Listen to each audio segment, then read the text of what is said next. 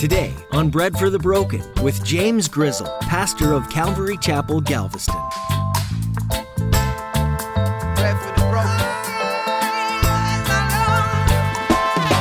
I've walked in the doors of churches many times thinking I'm good, only to have that word choked out of my life.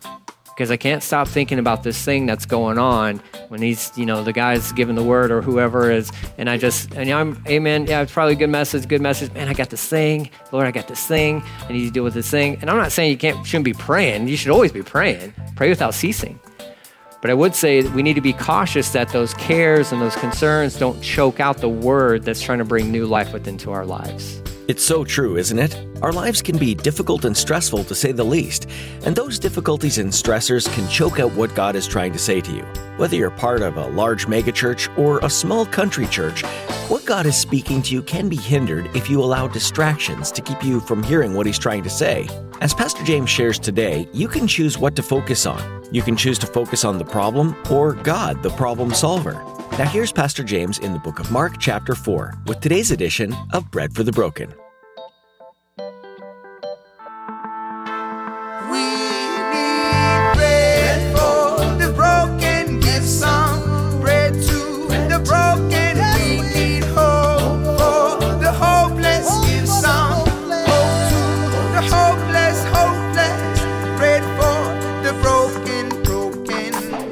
The earth produces by itself first the blade, then the ear, then the full grain uh, in the ear. Obviously, speaking of wheat here. But when the grain is ripe, at once he puts in the sickle uh, because the harvest has come. So he's basically saying, he's like, look, here's what I want you to know. Because the first sower of the seed in the first parable was Jesus. And now he's kind of delegating this responsibility onto his followers. He's like, now you're the farmers. Now you have the seed. Now here's what I want you to do go out and spread the seed out there. Well, should I stay up all night and stress and just, you know, set up a little camp around this one little spot where I planted all these seeds and just try to make this happen? You're not going to make anything happen. If it's the Lord, if it's His work, if it's His will, it's going to happen. Whether you stress or lose sleep about it doesn't matter. Because if it's His will, it'll happen. We get stressed out over so much stuff in Christianity. It's crazy. What are we trying to make happen? You're going to try to make that plant grow faster? You, you, are not able to. I don't know what mutant powers you think you may have to make plants grow faster, but it's not happening. I'm just going to sweet talk this thing. I'm going to sweet talk it, sing it beautiful songs. It's like, it's going to grow when it grows. You just have to give the seed out. Your responsibility as farmers, that's what we all are. Welcome to the agri- agricultural, you know, thing called Christianity. We're farmers, we're shepherds. That's what we do. Bottom of the totem pole, guys. That's who we are. That's who we are. But man, this word brings life. The word brings life in due season. Don't grow weary in well doing right? Galatians chapter 6, verse 9. Don't grow weary of, of, doing good, for in due season we will reap if we do not give up.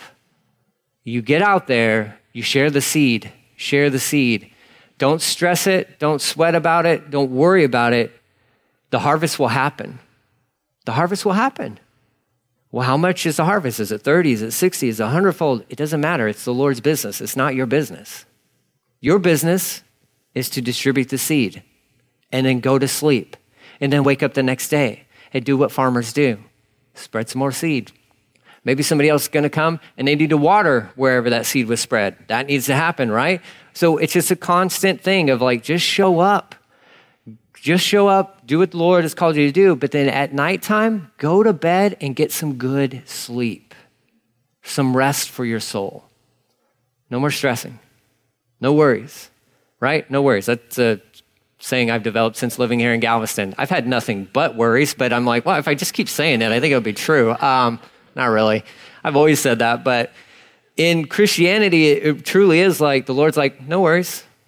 No worries. He even tells us, don't worry. I mean, it's actually a sin when we do it. He's like, don't do this. And we're like, but I, if I don't do this, and nothing will happen. He's like, no, you're killing yourself. You're, you're killing yourself. Quit worrying. Plant the seeds go to bed, wake up, and when it's time to harvest, you'll know it's time to harvest. Just got to wait on the Lord. I think we were just singing a song about that. Just wait on Him. He knows when to show up. And the harvesting and the plant growth and all the stuff, it's the Lord's business. It's His business. Praise God for whatever role you get to play within that.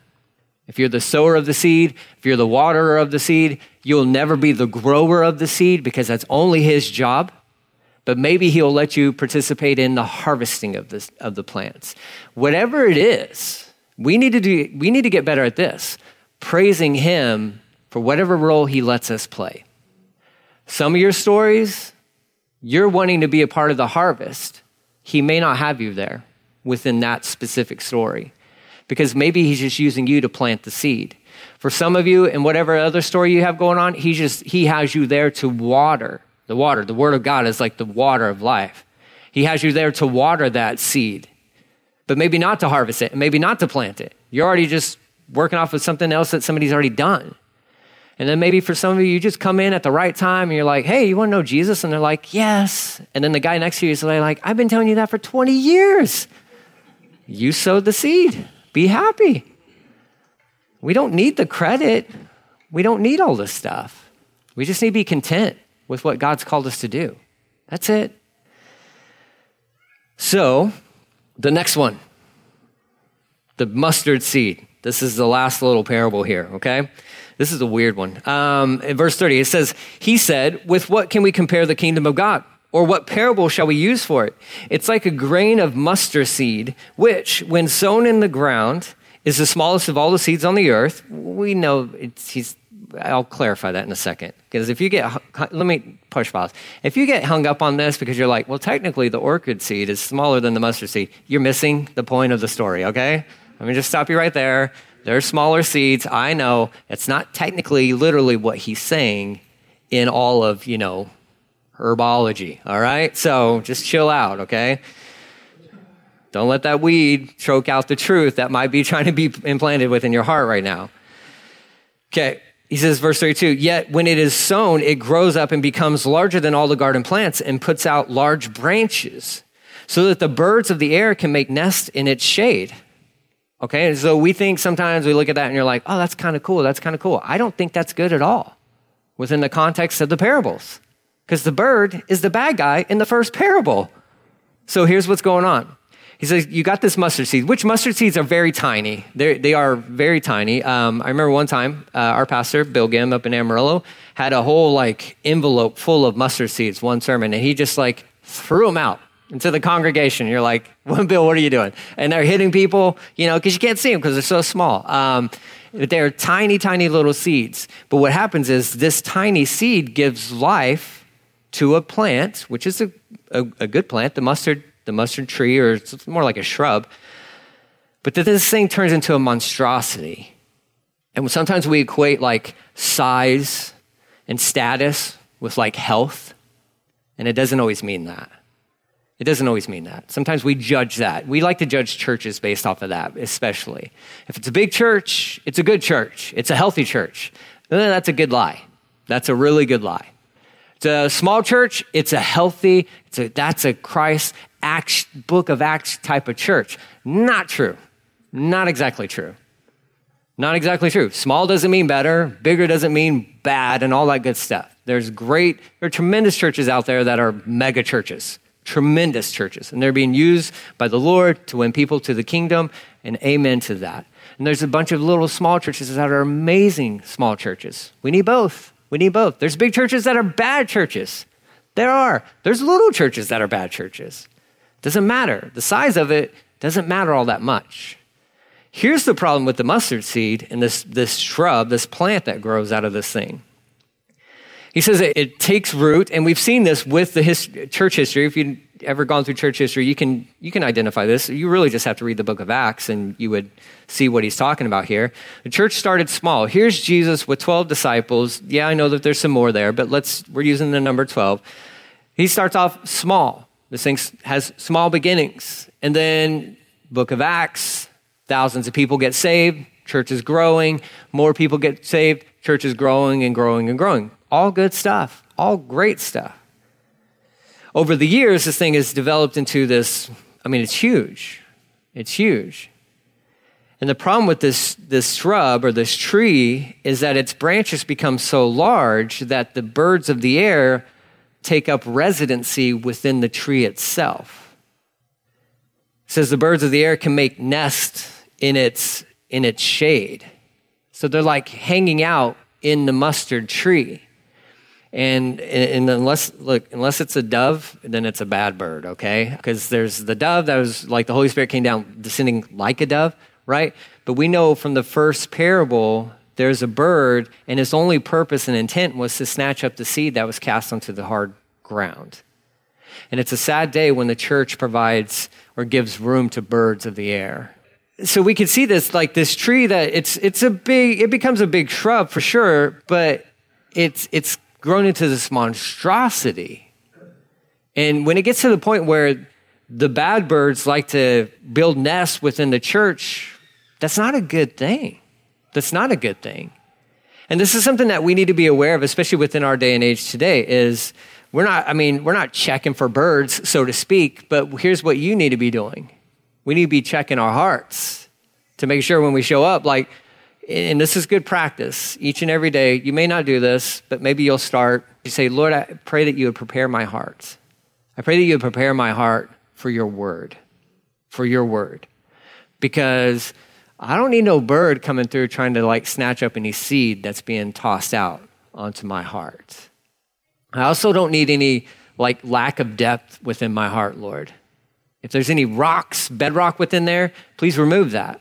If there's any thorns within my heart, Lord, please take care of those. And those thorns are the cares of the world and the deceitfulness of riches and, and, and, and all that good stuff. He, just, Lord, will you please remove all those thorns? Will you remove, will you protect me from the birds? Will you just make my heart where it can, it can just receive your word?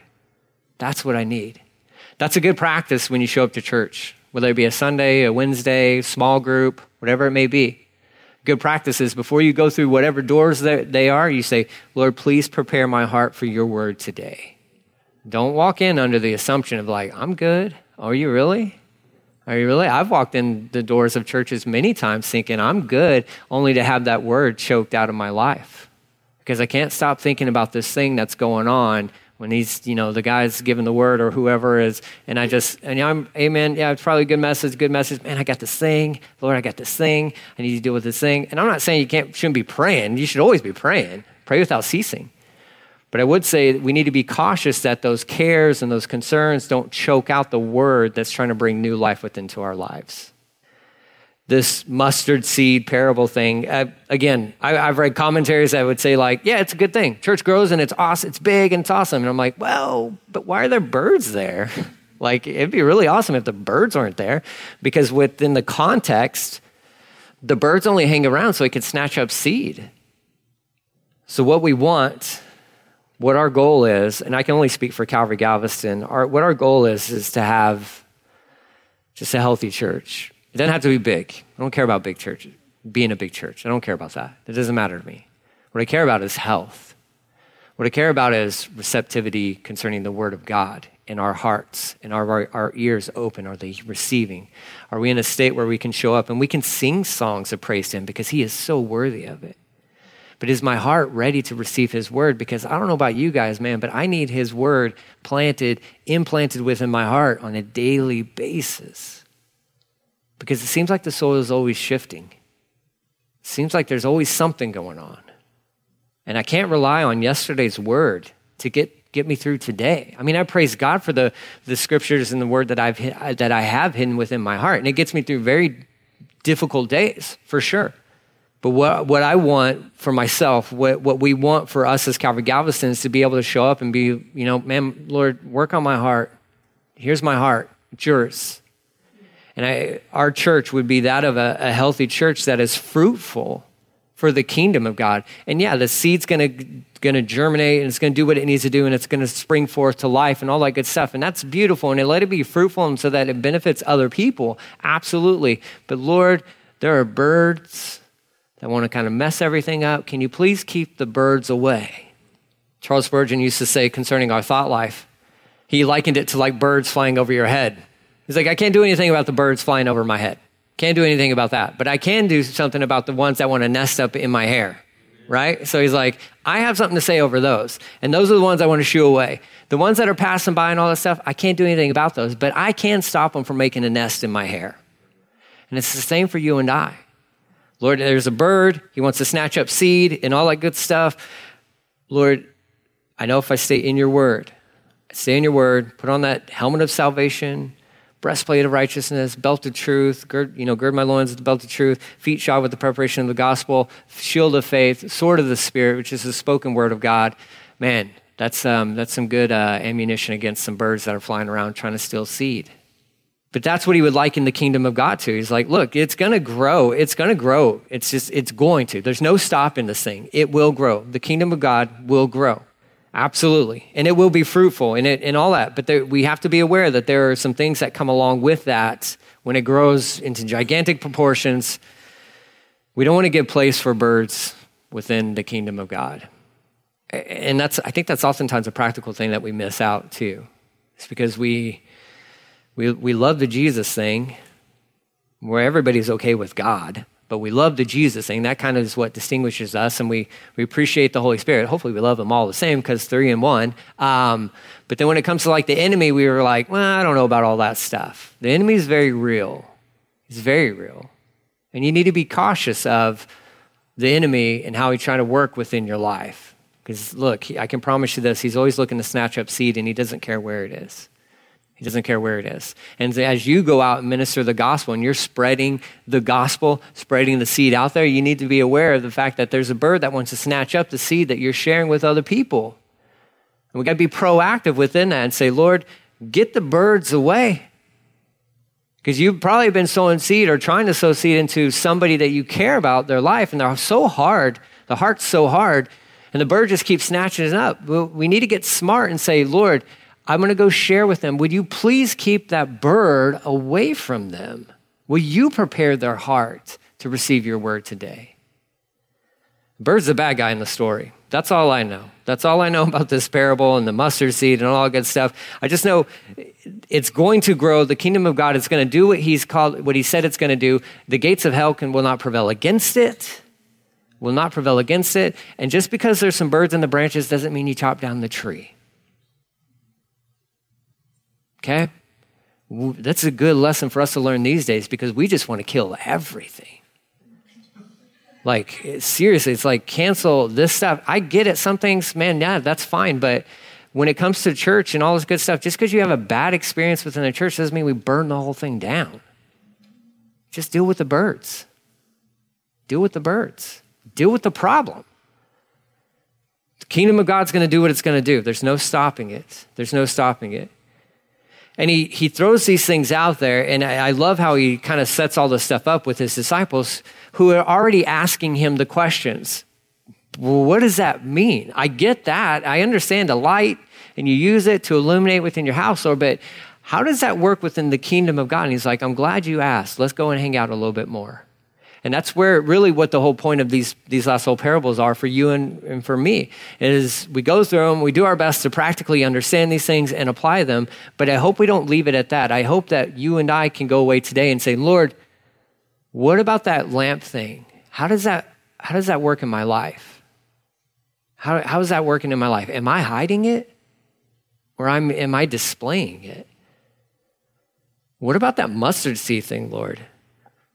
Where do I fit within that story? How does that apply to my life personally? Is there birds that I'm allowing to take nest or to take up residence within me? Lord, if so, then let's get rid of these things. The whole purpose of parables is to cause you to go to him and ask him, What were you talking about? what do you mean? Because he loves that. He loves it. I love the fact that Jesus is so gracious and compassionate, and he doesn't expect us to get it 100% of the time. I love it when he can put out these, these parables, these stories that we always think we have to get everything right. And we always think that we have to understand everything, and you're not going to understand everything. But I love that he can plant those seeds within our, our brains. And man, we do really well if we just take a second to go off to a quiet place and say, okay, Lord, I don't understand any of this stuff. how does this apply to me? What am I supposed to do with this? Mustard seed, mustard plant, birds. What does that mean for me? I have no idea what that means for me. And he's like, I'm glad you asked because you want more, I'll give you more. If you want more, I'll give you more. If you're content with what you have, then that's good. Don't hold on too tightly to it because it may not last. But if you want more, by how you measure, it will be measured back to you. You want some more understanding? Come hang out with me. I love that about the Lord. And these little parable section, this is like the end of it. He will continue to preach in parables. We see that the last little part here says, with many such parables, he spoke the word to them. This is amazing that Mark with alongside with Peter as you know this this gospel gets recorded for us are like we're just gonna we're gonna highlight these parables. There were many more parables that Jesus taught with. It says as they were able to hear it. So he used parables to speak the word to them, but only to the degree that they could actually handle it. Because you and I can walk through these things and we're just like, what? Huh? You're in good company if that's how you feel because his disciples are the same way, where they're like looking at each other and like, you ask him.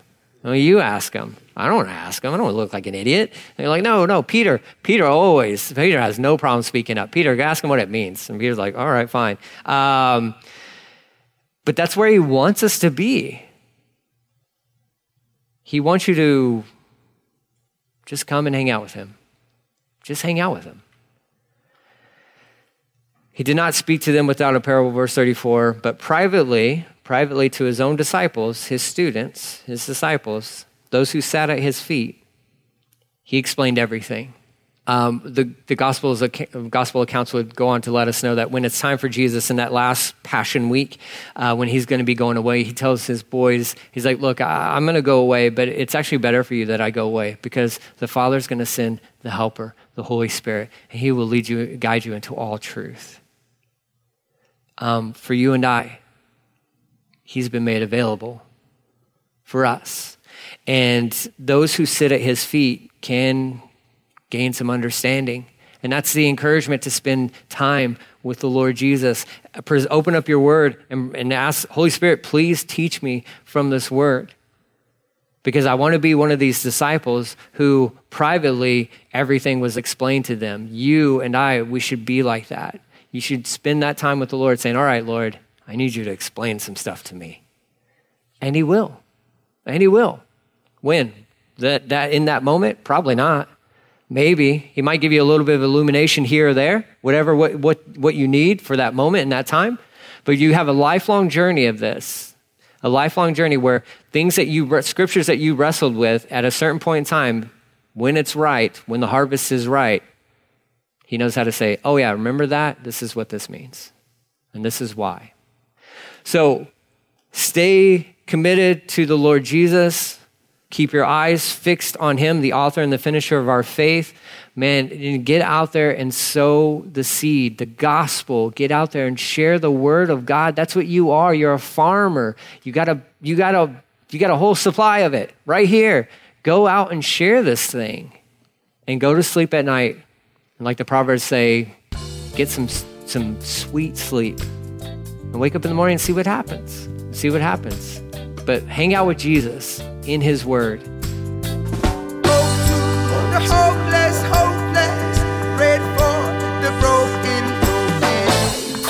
Thanks for joining us today here on Bread for the Broken with Pastor James Grizzle. Pastor James has been teaching through the Gospel of Mark. This book is fast paced.